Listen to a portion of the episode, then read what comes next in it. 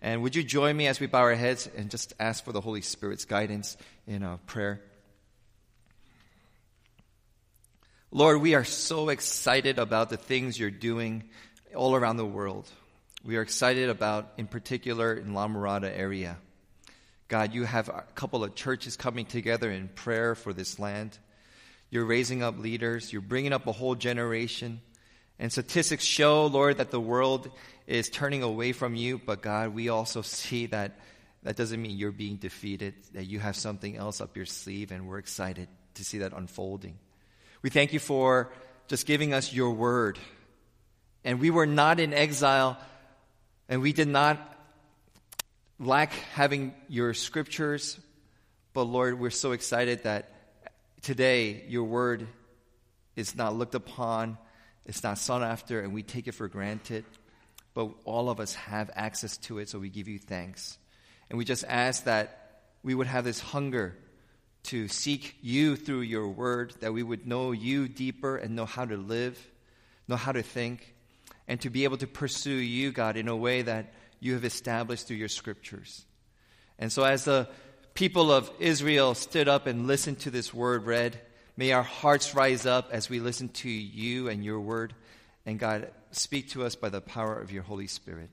And Lord, may something stick, may something convict and make our church continue to feed and be nourished by every word that you give to us. In Jesus' name we pray. Amen. Just because you build something, um, it doesn't mean in and of itself that it is special. You know, rebuilding this wall, Nehemiah. Uh, I have a true story of a wall that was built uh, in you know recent times. There was a youth group true story, that wanted to go to Mexico to do something for great for the Lord. And they said, We're going to go there and build a, a, wall for God. And so the people of Mexico said, uh, Okay. And the youth group spent the whole week working hard, sweating, cementing, and they built a big wall. The problem was two things. It was just a wall. There was nothing else. And they wanted to go back to their church and say, We built a wall for God. But the second problem was worse. They built it on the only field that the village people played soccer on. and so there are things that you can say, I'm doing this for God, but you're actually far, far from His will. And there are, there are things where it looks like it's just a wall, and it is this incredible representation and symbolism that God is coming to restore the world. And that's the case in Nehemiah. It was more than a wall. It was more than just rubble on the ground. There was something deeper when God sent Israel back to build the altar, to build a temple, to build up the city, and then finally to build up this wall. There's something God is doing, and I want to get to that at the very end. And I want to sandwich today's message in that. But two parts, because there's so much going on, I wanted to separate this into two. The first part is rebuilding this wall. Isn't it true? Whenever you do something that's worthwhile, you will face challenges and obstacles. How many of us experience that parenting, getting a job, going after high school, college, or work, um, getting married? Everything was just so easy. It was just like you imagined. You know, how many of you thought going to ministry, helping church was going to be, hey, this is free. This is good. Even doing sports for your kids. And so, whenever we do something in particular out of obedience to God, we're going to always face opposition. And I want to focus this first part on this idea that I want to encourage us when you feel opposition in your life, when you're trying to pursue and please God, don't be discouraged, but be encouraged with these three things. Let me just share with you. Nehemiah was trying to build this wall, and he was facing, in particular, three uh, cases of opposition. And I feel like this is so relevant to us. So I wanted to share this in the first part. The first is he's building the wall, and Nehemiah chapter 4, it says this. So he went back, sent by the king, given mandate to go build a wall, and then this is what happens. The locals didn't like it. When Sanballat, he's one of the opposers, heard that we were rebuilding the wall, he became angry and was greatly incensed. He ridiculed the Jews And in the presence of the, his associates in the army of Samaria, he said, What are those feeble Jews doing? Will they restore their wall? Will they offer sacrifices? Will they finish in a day? Can they bring the stones back to life from those heap of rubble, burned as they are? Tobiah the Ammonite, who was at his side, said, What they are building, even a fox climbing up on it would break down their wall of stones. I wonder if you heard that in your life. What are what is he trying to do? He's he's a loser. He can't do anything. He can't finish anything in his life. You know what? He's going to be a failure. You know, I think the problem with our society right now is we hear this online, we hear it through Facebook, we hear it at Thanksgiving dinners, we hear it at church. We get we get these discouragements that you cannot do it. And I think one of the problems of the society is nothing huge, it's this idea that we believe these lies. And so Nehemiah is being criticized. You're Jews. You can't do anything. This is a feeble cause. So they go on, verse 11. Our enemy said, Before they know it or see us, we will be right there among them and kill them and put an end to the work. That's a bad day. when somebody says, When you're not looking, oh yeah, I'm going to kill you and this work will stop. That's a pretty bad day. I'm not sure if you got that kind of threats.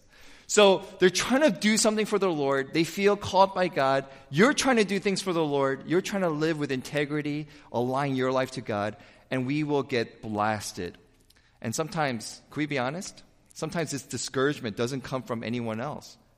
We say it to ourselves sometimes. And so, so we get into this discouragement phase when we're trying to pursue God. And so, how does Nehemiah respond? And he says this, verse 9. But we prayed to our God and posted a guard day and night to meet this threat. Verse 14 Don't be afraid of them. Remember the Lord who is great and awesome, and fight for your brothers, your sisters, and your daughters, your wives, and your home. Two things. Number one, when we feel you are being attacked, when you feel you're being discouraged, when you are reminded you're a failure, you know what we turn to?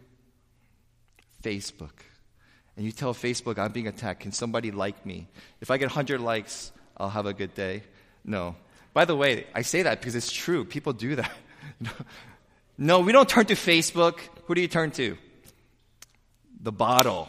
Yeah, you turn to something that you can hang to. No. And so this is what the world is telling us. You know what? This is your escape. And this is what God is telling us. I am God. I am truth. Turn to me. Give me all your pain, give me all your hurts, and turn your heart and pray. The first thing they did was, God, you're God. We're your people. And we turn and remember who you are. So, as they turn to pray to God, this is what Nehemiah says Remember the Lord. And I love what he says next. Why? Why remember the Lord when you're being discouraged? Why remember the Lord when people say you will amount to nothing? And listen to what the next part says. It's not because, because He will make you happy. It's not He will give you money. It says none of that. It says, Remember the Lord. Why? Who is great and awesome. Isn't that great? Why turn to God? Because He is great and awesome. You know the Hebrew definition of Greek, great, it says this He's immense, He's voluminous, and He's intense. Wow. You see, the problem with Facebook and things of this world, None of them are big, immense, awesome, and great. But He is. So remember the Lord when you're discouraged because God, by nature, He's great. And then the second part is it says He's awesome, which means in Hebrew, its better word is He's terrible. He's terrifying. He is not a wimp. You know the problem I have with Jesus? Uh, there was a video on YouTube that someone actually made a joke about this because we believe Jesus is such a wimp. He's like this naturally blonde, hair, you know, hair nicely conditioned, pruned, nice mustache, you know, wearing nice robe. And we're like, he doesn't look tough, you know, and guys are like, he looks kind of kind of feminine or weird. But so we have this image of Jesus that he's like this nice guy and he's a wimp. And if you believe that, I want you to read Revelation about what Jesus, they say about Jesus. And Jesus is this terrifying and awesome God. Not he's not trying to kill us. He's by nature, he's the one who created this universe. He is not a mere nice man. So I love C.S. Lewis in the Chronicles of Narnia. Uh, Lucy asks um, one of the one of the hosts about Aslan, you know, the lion who represents Christ. You know, is he safe? And the Miss Beaver goes, "Oh, dearie, no. He is not safe at all, but he is good." And that's our God. He is not safe, and he is not just a wimp. He is terrifying. But hallelujah, he is good. So when we're discouraged, what do we do? We remember, we pray, and we say, Who do I serve? What am I for? Am I living my life? Or what kind of God is this? And so somebody coined this term. A lot of the church today, I struggle with this. I'm going to confess. We struggle as practical atheists. You know what practical atheists are? These are defined by this pastor. Practical atheists are Christian atheists. You're like, what is that? That doesn't even make sense. But listen to this. Christian atheist is defined as someone who believes in God but lives as if he doesn't exist. So we believe in God, but when the world discourages us and comes down upon us, we act as if there is no God to save us or that opposes us or vindicates us. I confess, I struggle with this sometimes. Do you? You sing about God, but you go out these doors, you're alone, and you get discouraged. You get lies, and you believe it because you feel like God is small or He doesn't exist, and you're all alone. I want to tell you today God is with you by your side. That God is awesome. He's terrible, but He's good. So they pray, and then really quickly, do you notice after they prayed, what do they do? They're going to kill you. So Nehemiah goes, God, you will save us. Amen. Let's keep working. Do you see what Nehemiah did? He posted guards with a sword and a shovel in the other hand. I love that. There's some practicality. You know, when the church is struggling, let's say church is fighting each other, what's the first thing we should do? Pray. What's the second thing you should do? Do something about it. Have coffee and start having a talk session and start asking for forgiveness or do something like that. There was a great quote uh, by Kipling, Rudyard Kipling. He says this Gardens are not made by singing, oh, how beautiful, and sitting in the shade. I love that. You know, good things don't happen by just saying, oh, how nice, and you stay in the shade, twiddle your thumb. But God is saying, when we are called to do some great work, pray. Remember who God is and take appropriate actions. Well, Nehemiah goes on, and chapter 6, he starts building the wall, and the wall is halfway up. And they got everything up, and the doors are not there. And this is the second opposition they came. And this is sneaky. So Sanballat and Tobiah say, Hey, Nehemiah, hey, let's hang out. We're going to go to a town of Ono. You want to go with me? And Nehemiah knows they were scheming to harm me. So Nehemiah is building the wall, and what are they doing? Take a break. Let's go hang out. And their intention was ambush. So, how does this relate? Verse 3, Nehemiah responds with this awesome phrase that I want us to remember in chapter 6, verse 3. He says to them, I am carrying on a great project and cannot go down. Why should the work stop while I leave it and go down to you? In other words, did you hear what Nehemiah did? When people said, Oh, you don't need to do that. Come on, let's go, with the intent to kill him. Nehemiah's response is this What I am trying to do right now, it's a great project. I cannot go down. What I am doing right now is a great project. I cannot come down. And I think when we're trying to serve God, and we get distracted, when we're trying to live life that honors God, I think we need to have that in our arsenal vocabulary. Here's how it sounds like when you're a parent and you got kids and you got a wife or you got a husband. When you're a husband or a wife, when you're working and things that you know are not important at all pull you aside, you could say to it, I am doing a great thing. I cannot come down. See, the things that distract us and oppose us are the things that are not important, that pull us away. I was thinking about just practically, like as a dad, so I'm speaking, dads, you know, your children need you. Amen? I mean, your children need a father there, not just to be there for the game, but your children need a father who loves the Lord and who is growing in the Lord, who is modeling faith, who is teaching and living scripture, who is saying, This is a great thing. And when people say, Come on, man, you're always with your family, let's do A, B, C, D. I am doing a great thing, and I cannot come down. Isn't that awesome? Elders and deacons of the church, we're not just running committees. We're not just having a list to call. We've been called to do something God has invited you to do. And when we turn and give this opportunity to God, you know what we say when life gets busy? We got to prioritize and say, I am doing a great thing, and I cannot come down. See, I think that's a great weapon that we need to say in 21st century where we're so busy. Do you need to say yes to every opportunity? Church? Do you need to say yes to everything that gets thrown your way? Do your children really need 50 activities after church? Does our world give you time to read and to spend time with the Lord? No. So we need to say, I am doing a great thing, and I cannot come down when it comes to walking with God. So, what I find today, by the way, a lot of pastors are telling me this. Church members are so busy, we don't have time to read the Bible. We don't have time to have Bible study. We don't have time to just have prayer over us and to reflect. And we don't have time to serve others because we're so busy with our lives. I can't do it. You know what? My lawn is it's just giving me a headache. I can't serve anybody this year.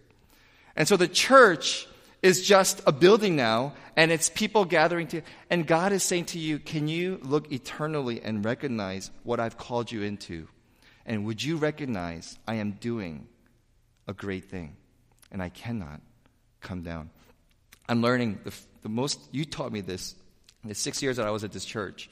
I've really started learning how to prioritize my life. What do I need to be doing? What can wait? What does not need my attention at all? And I realized, boy, this is hard. Isn't it hard prioritizing? And we need to seek the Lord and say, God, what are you calling me to do? and say to the rest of them, I am doing a great thing. You know what God's great thing is? And I said it last week. God's great thing for this church, it's super clear. It is so easy. It is the Great Commission through the Great Commandment. That's our great big thing for the church.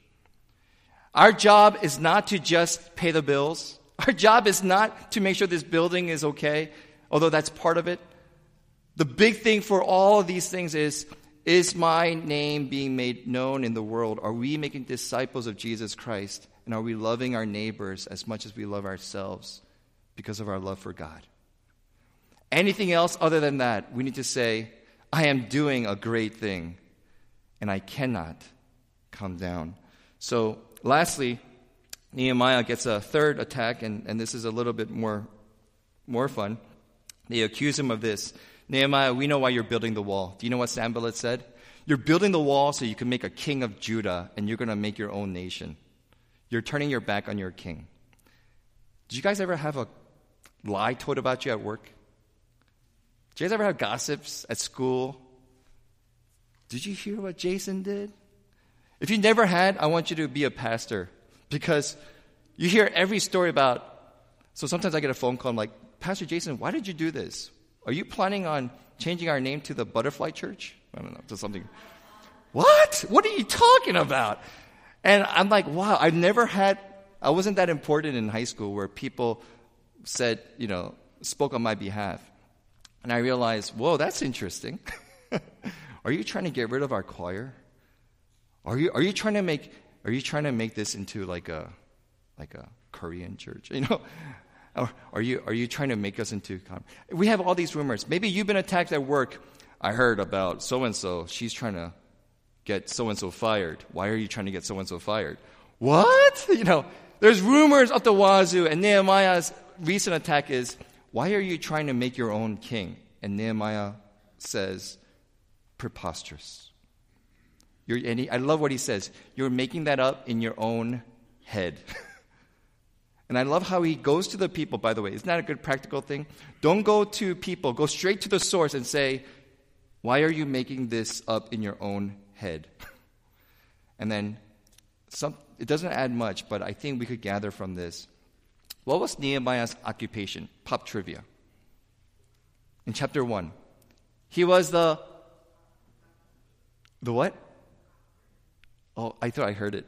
Oh, before in chapter 1, he was the what to the king? He was the cupbearer. How many of you want a cupbearer who doesn't like you? You know what a cupbearer is? They test the food for poison.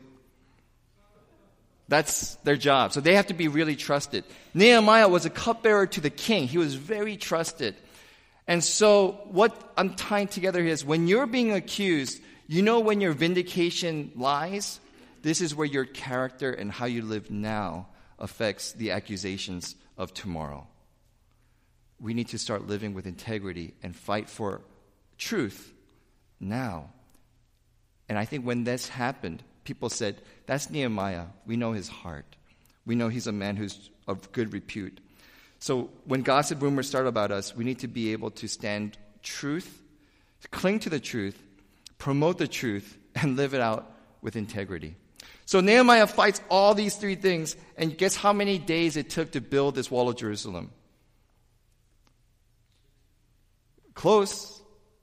It's like the jar, the jar, PS jar. How many days did it take to build the wall? 135? 134? Yeah, I heard it. Yeah. 52 days under this kind of assault, the walls of Jerusalem were finalized. So, in other words, I think what the Bible is trying to tell us is actually partly Nehemiah, but it's all God. Amen? See, God is doing something, moving something, He's rebuilding it. And here's where the part two of it, and we're going to kind of land this plane in five minutes, but the part two of this is this. Why was the wall built? Was it that wall in Mexico that youth group kids built in the middle of a soccer field? The wall served symbolically to say, God is coming back and restoring the people of Israel. And God is coming back and He's going to restore the world. See, when they came back, today's text was this he, Ezra came out. Ezra, come on out. The wall's done. Come on out and read the wall. By the way, he read the law and everybody was standing when he was reading it. Guess how long he was reading it for? Don't you ever complain my sermons are long. He read it five hours, and the people were standing in the sun listening to the word simply being read. And they were what? They were listening and crying because it's been too long since they heard the words of God in their own language. And it's been so long, they didn't even know their own language. So the Levites were translating to them what the Word of God meant. And they were saying, The Word of God is good. And they were weeping. Did you ever have something so good it made you cry? Did you ever see one of those reunion shows, Long Lost Mother and Father? I see all the time in Korea, North Korea, South Korea, siblings separated for 50 years, reunited. Man, if you want to cry, Google that. Woo! And they're seeing the glimpse of who they are and who God is. They're hearing His word. And the Bible is not just a boring book in your pews, but it is God's communicating message to this world. Are you reading the Bible? Have you have that hunger for the word of God? Do you feel God is far? I think God is saying, come back to the word. Come back to the word and they were sitting and standing and they were translated in the Word of God, and the wall was built. And the first thing they do when the wall is built is they don't have a decoration day. They come centered around the wall in the middle and they read the Word of God. You know what this church's authority? You know why the Reformation happened? There was a time when the church, the Catholic Church, said, The pastor, we are the powerful people, you listen to us. We should bring that back. Can I? I make a motion? No. So the people said, What? and the Pope and the Catholic and the leadership, the king, the church dominated the people, said, You cannot have your own Bible. And we'll preach it, but it won't be in your language. But you got to trust what we say. And the Reformation said, You know what our authority is? It's not you. Our authority is sola scriptura, which means only Scripture. Our authority comes not from the session, but it comes from the Word of God and the living Word of God, Jesus Christ. And how does a church find strength when we don't know the Word? That's the problem in the 21st century Christian America. We have access to all the information, but we turn away from the very core, the Word of God given to us, that people in Ezra's time were weeping over. I want us to see our Bibles ruffled, written over, seeking God's heart. Amen? Guys, that's a that's got to be a heart. So we don't rely on a pastor. We don't rely on a typical Bible study. We rely straightly and say, God, speak to us. We stand with you.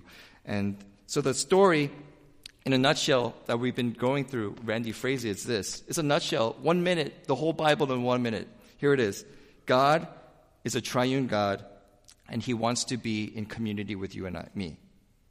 Two, yet we're sinful beings. We violated God. We rejected him.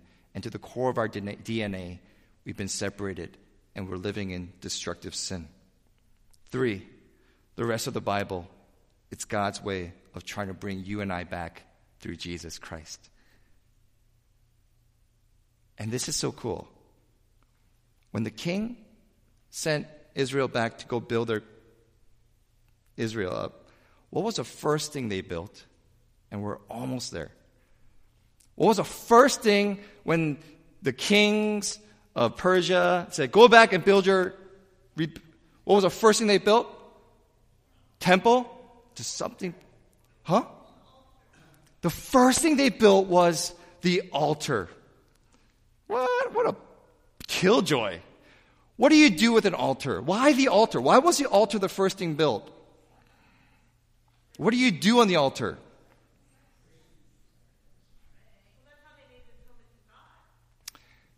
The, what you do on the altar is you recognize, God, we are sinful people.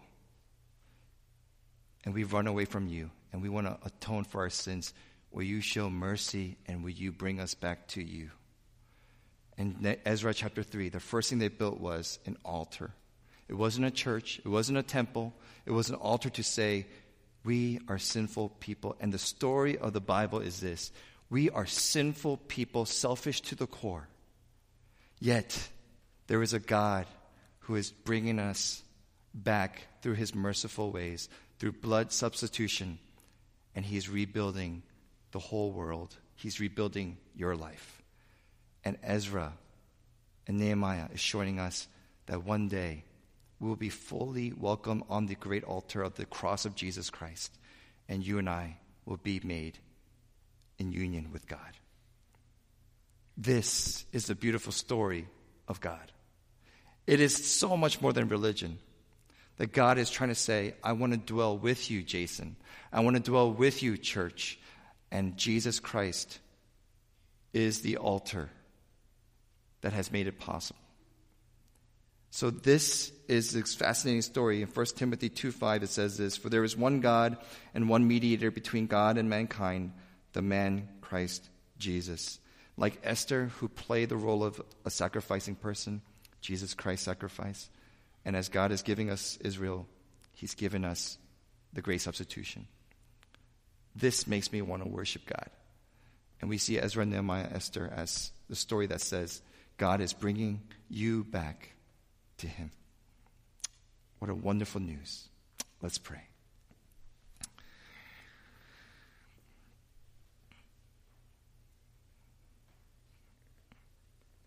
God, we thank you for this incredible story. We've had the Bible for so long, but some of us maybe we just never looked deep enough to see what you're trying to do. God, thank you that you never gave up on us and you keep reaching out to us to dwell with the midst of your people. We thank you for Jesus, who was a substitution on that great altar once and for all so that we could deal with the sinfulness that lies in all of our hearts. And we could recognize you're a God who has shown mercy. Lord, as Israel is rebuilt, we ask that you would rebuild the churches today all across this country and the world. That you would build up the lives of people who may have strayed away from you, that you would bring them back through that same mediator. We pray for those who have rejected you, and we pray that we could be a church that has a compassion and love and is willing to be spit on for the sake of them coming back and to know that you're a God who is after them. We pray, God, that in this church, your word would stand on its own and that you would be the authority through your word. Thank you, Jesus, for this incredible news. Thank you for all that you've done. And we pray these things in the wonderful name of Jesus, who taught us to pray Our Father, who art in heaven, hallowed be your name. Thy kingdom come, thy will be done, on earth as it is in heaven. Give us this day our daily bread, and forgive us our debts as we forgive our debtors. And lead us not into temptation, but deliver us from evil. For thine is the kingdom, the power, and the glory forever. Amen.